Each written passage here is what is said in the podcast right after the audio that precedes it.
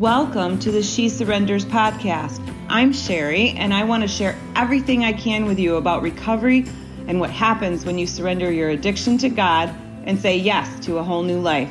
Now, let's get started. Welcome back to the She Surrenders podcast. I'm glad you're here with us today because I have a very special guest. I have Olivia Brower with me.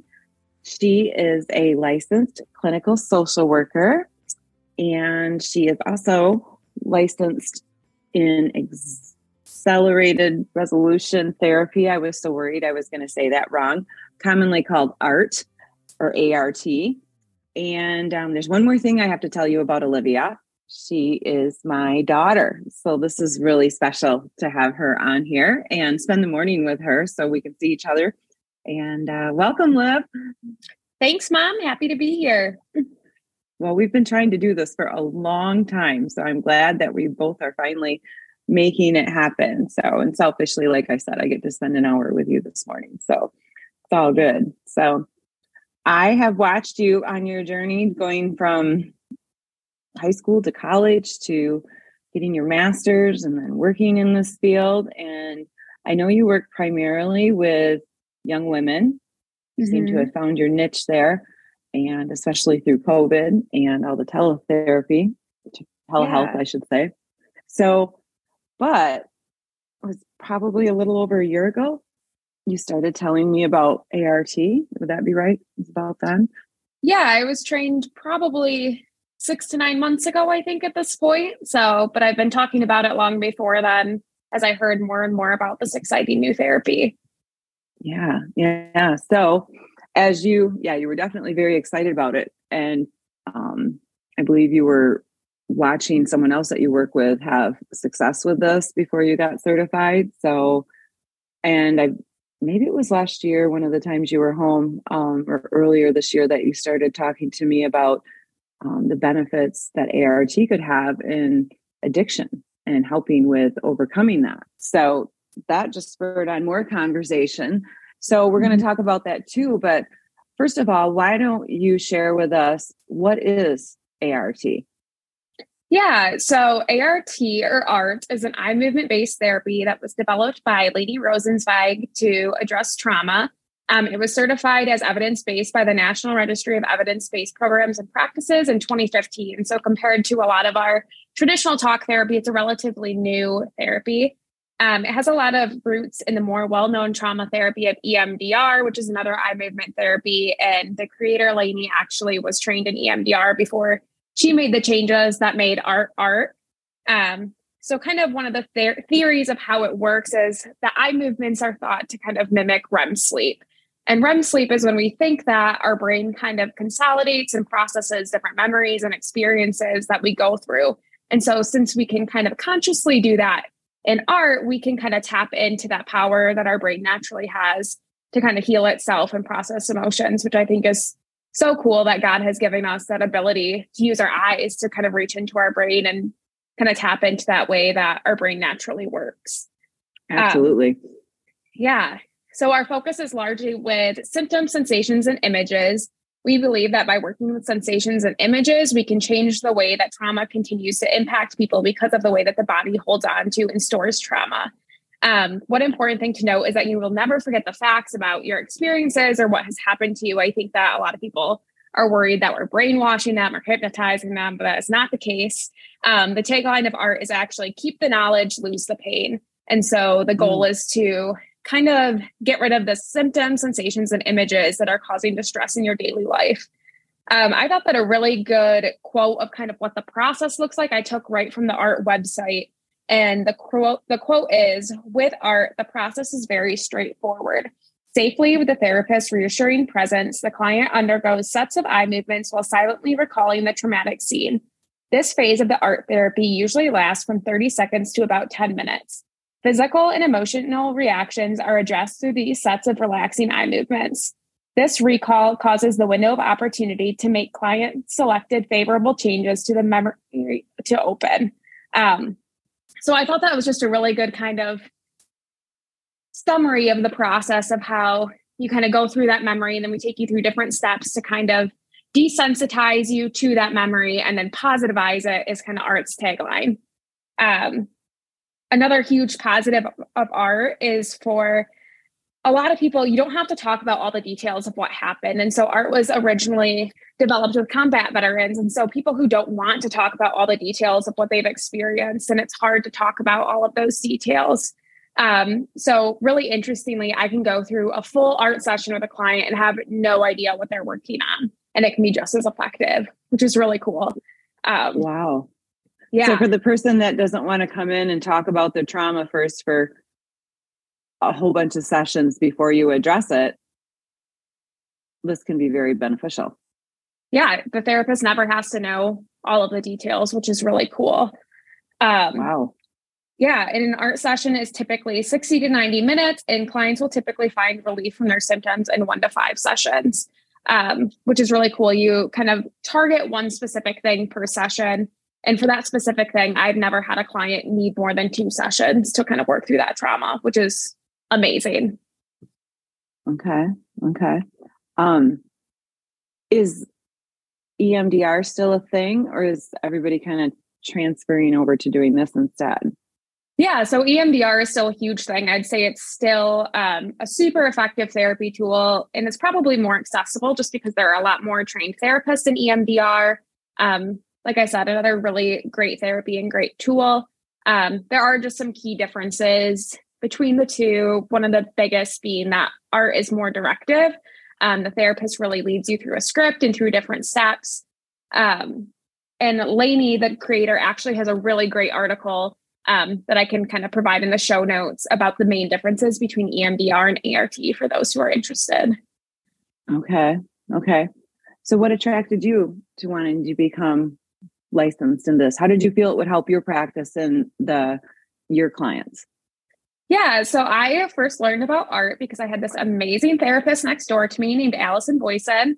Um, and she has been trained in art since pretty close to the beginning of it becoming a thing. She used to live down in Florida where it really took off.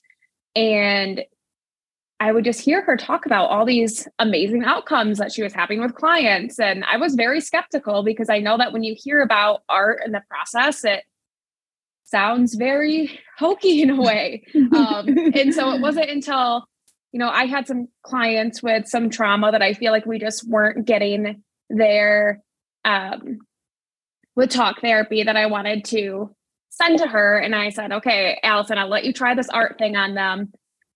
And a couple clients I sent, and even a couple close friends came back completely changed. Um, huge changes in their symptoms. And so I think that was the big motivator for me to go and get trained myself so that I wouldn't have to keep referring clients out.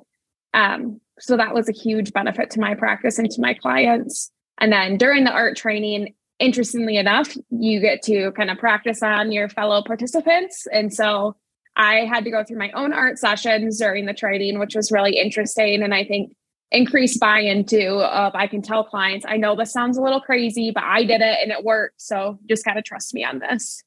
Uh-huh. Yeah. And to this day, do you feel like what you addressed is still it's not something that you have to think about. It's just it's no longer an issue? Yeah, totally. So, one of the examples that I did on my own in training was one time I was running and a dog came up behind me and jumped on my back, and I was terrified. And I've never been the hugest fan of dogs because my mom also is very afraid of dogs.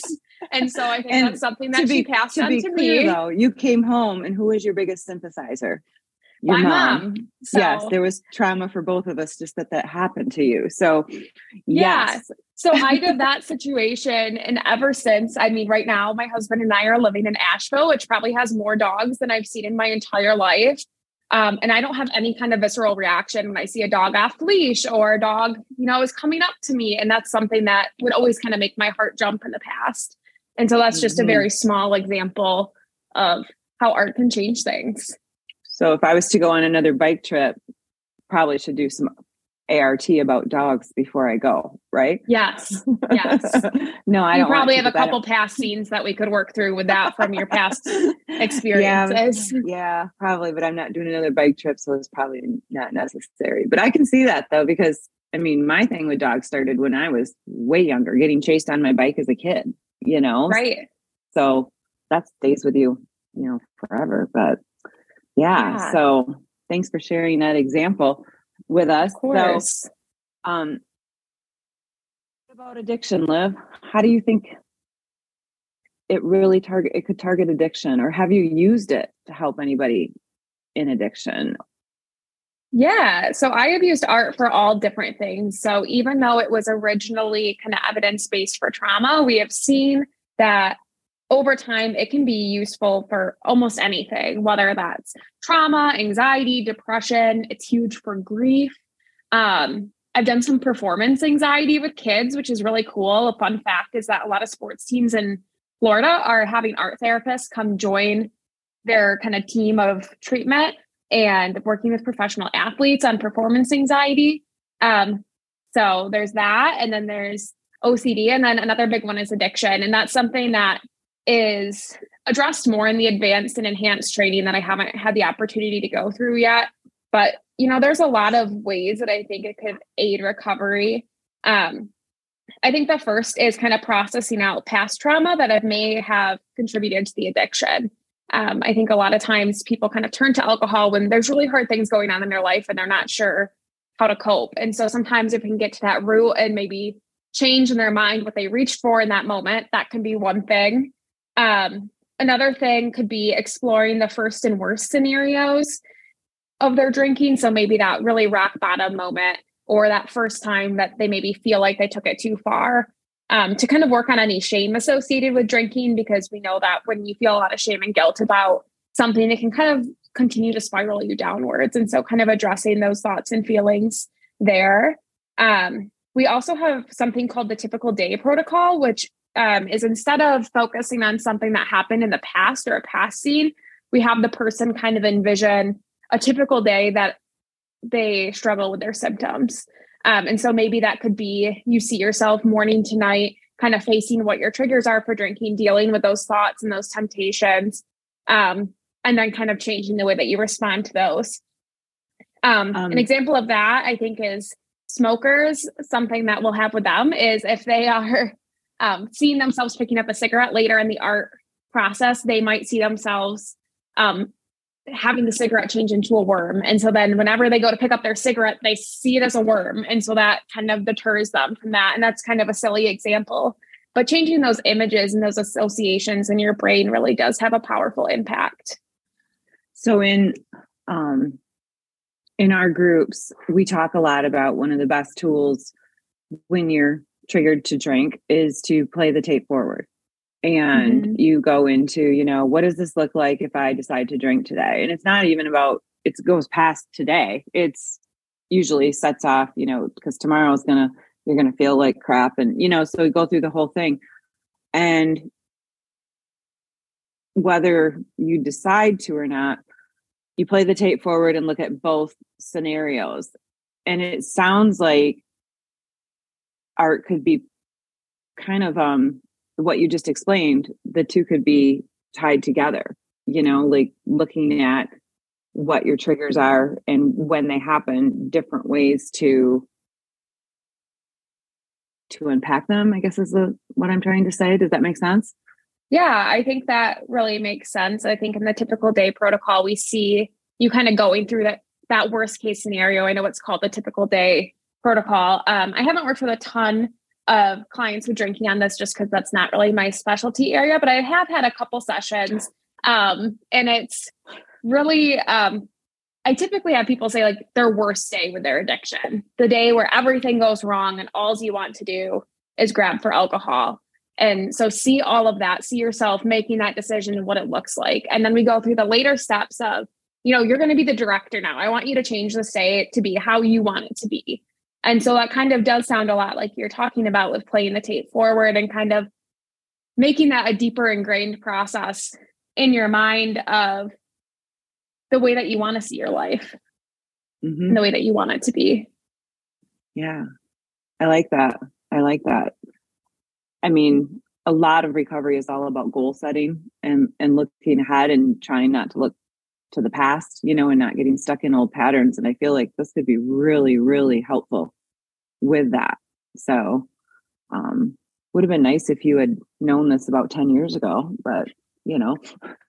I don't think I'd be quite old enough at 16 to help you with that, but I mean, you were a smarty pants, but yeah, you're right. Probably not ready yet. And I probably wasn't ready to listen either. So, right. You know, and that's, but, you know, the biggest thing is there's a couple things with art that are important if you're considering it. Um, you have to be able to hold a thought, which, you know, that's a good criteria to check off. You have to be able to move your eyes back and forth. And the last is the biggest is you have to be motivated to change. And so someone going into an art session for their trauma or their drinking or whatever really has to be committed to making that change and ready to let go of what we call secondary gains anything that you might gain from staying stuck where you are. Um, and okay. so i think that's an important thing too that you can work with your therapist to get to a place that you are ready to kind of move into that before mm-hmm. doing art back up a minute. Explain what secondary gains is in your field. What you guys call what? So what yeah. you address as secondary gains. Yeah. So um, kind of like I said, a secondary gain is anything that someone might consciously or unconsciously kind of see as a benefit of you know staying sick or stuck where they are and so an example of that could be with drinking you know maybe every time you know, they mess up, they feel like they get a ton of sympathy and attention and help from the people around them, which is awesome. And we want that. And we want people to have that community. But we don't want people to keep drinking for that kind of reassurance mm-hmm. that they get if that okay. happens. Or maybe okay. they're not ready to let go of that kind of escape feeling that they get from drinking. That could be a secondary gain too. Mm-hmm. Yeah. Even though the consequences for all of it aren't great, but in their mind, they see it as at least I get this type of right. Thing. And like I said, mm. it could be completely unconscious too. And so I think it can be helpful to work with a therapist on kind of assessing your readiness for change before going into this. Mm-hmm. Yeah. And that brings me to a question that we didn't really talk about um, before we got started, but we say in um, She Surrenders in the groups often the importance of therapy when you're recovering. Like our community, we can support you with um, faith based teaching and our own stories and support you. And there's there's huge relief in being in a community where someone can say to you, I know how you feel. But we've also, um, as ad, the admins of the group have been trying to stress the importance of seeking therapy in recovery mm-hmm. because you're not just putting down your substance, you know, whatever that is for you. Because I feel like when you get sober, all the things that you've been dealing with with alcohol or a drug are in your face. And you've got to figure out a new way to deal with them. And I think that going to therapy is a good way to find that resolution you know so i just think that that's really important and as a therapist i, I would like you to speak into that and you know um, talk about the importance of that yeah, I think you made a lot of good points that it is hugely important. And one example that kind of comes to my mind that is obviously very different, but I think it kind of paints a good parallel is if, you know, you had cancer, heaven forbid, I would want you to be in a cancer support group, you know, to talk about what it's like to have cancer and how you get through it and how you support each other. But that doesn't change the need to go to an oncologist who has the tools and the treatment and the next steps that are evidence based and proven to kind of help you get out of that. And so I think mm-hmm. therapy can be kind of the same way. You want people around you who understand how you feel and what you're going through, and you can kind of troubleshoot together things that are working and things that aren't. But therapy is so helpful because it's like, you know, we're not doctors. Some of us are, some of us aren't, but you're going to get those tangible treatment steps and that kind of objective view of things. Mm-hmm. And kind of like healing the whole, the whole person, you know, not just healing my substance abuse, but healing, you know, whether you need help with trauma or, you know, just self esteem, you, you know, you name it. There's a million things that we could all work on in addiction right. and out of addiction. So, yeah, substance abuse is never the whole person. there's yeah. always more to someone than the substances that they are using or their addiction. Definitely. Definitely agree. And you said you had some resources that you were um, going to give me to direct people further if they wanted to know more about this. Yeah. So Laney actually recently came out with her book. It is called Too Good to Be True. So you can get that on Amazon um, and read up about kind of her story. It kind of mixes her own story in with how she developed art and more about art. Um, okay. There's the International Society of um, Accelerated Resolution Therapy website. That is www.is-art.org. They have a lot of helpful research articles and they have a find an art therapist tool, which can be really helpful. And then there's also acceleratedresolutiontherapy.com that has a lot of helpful resources as well as another find a therapist tool. Um, if you're looking for a general therapist who may or may not be trained in ART, I always recommend psychologytoday.com and they have a find a therapist tool there where you can filter by your insurance, what you're struggling with, your location, and it's really helpful to reach out to therapists from there. No, oh, yeah, you've I you've given me that often when um, people have asked for reference to a therapist, and I'm really impressed with that website. And that is also if they have questions for you or want to be, get in touch with you, to just go through Psychology Today to, through your profile there. They can contact you that way. Yeah, go ahead and shoot me an email from there if you have any questions. I'd be happy to connect. Okay. And to be clear, you're not going to answer any questions about me, right? To be determined. now there's nothing there's nothing good. It's all out there already. So right. Anyway, but well, do you have anything else that you wanna um share with our audience and um yeah, I don't I don't think so, other than what's the worst that could happen if you tried it? I don't think it's going to, you know, make things worse. And I haven't had that experience yet. I think one more note that I had is, you know, any clients that I've done this with at the beginning and the end of the session, we ask about their subjective units of distress. 10 being the worst, this, this situation causes me a lot of distress. It's really hard to deal with. Zero meaning no distress, I can handle it easily. And on average, I have clients go from a seven or an eight to about a two in one hour. And so, again, mm what's the worst that can happen if you go and start talking to someone? Right, right. I I love that advice, Liv, because it's so true. We often make up things to be so big in our mind when really, is it really going to hurt? No, not right. at all. And I think it could be a really good thing. So, yeah. And I also always recommend, you know, if you go to one therapist and you don't click with them after about three sessions, it's okay to try someone else. Research shows us that about 80% of any improvement that happens in therapy is largely due to the therapeutic relationship. And so it is important to find a therapist who you feel like you can be open and honest with. And if that isn't the first person you try, that's okay. Keep trying. It is worth it. Yeah, we, we do talk about that a little bit because it's hard when you you know, a lot of times the first time you meet with a therapist, how many times should you give it when you meet with a therapist to kind of, if you're not, how many times should you date your therapist before you're like realize you're not a match? Yeah, I usually say about three sessions. I mean, if there is some glaring red flags in the first session that really, mm-hmm. you know, kind of give you an icky feeling, then of course don't stick around.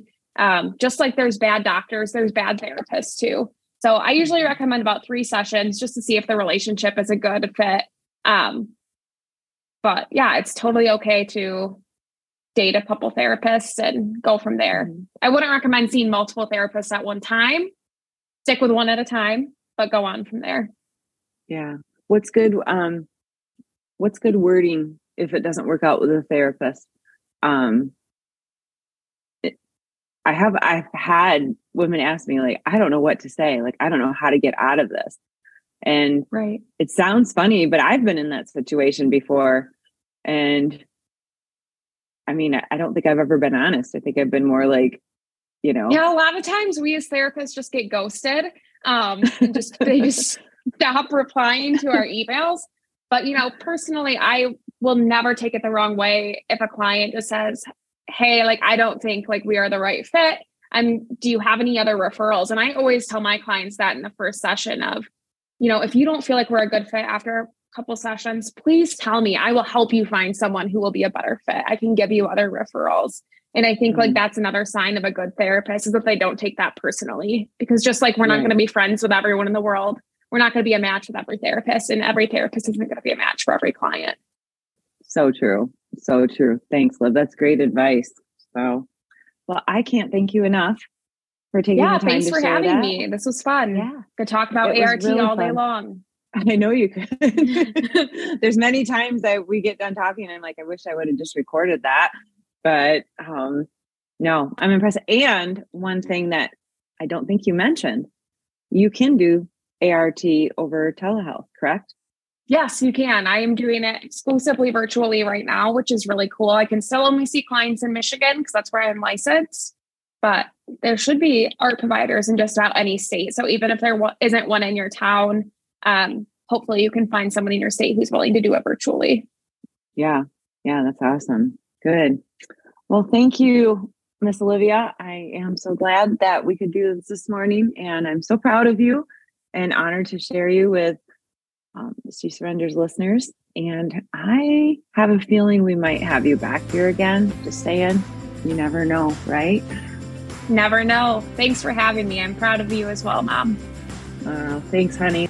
Thanks for listening. I invite you to shesurrenders.com where you will find your community for faith based recovery. And if you enjoyed this podcast, please like and subscribe. Thanks again, and we'll see you back here soon.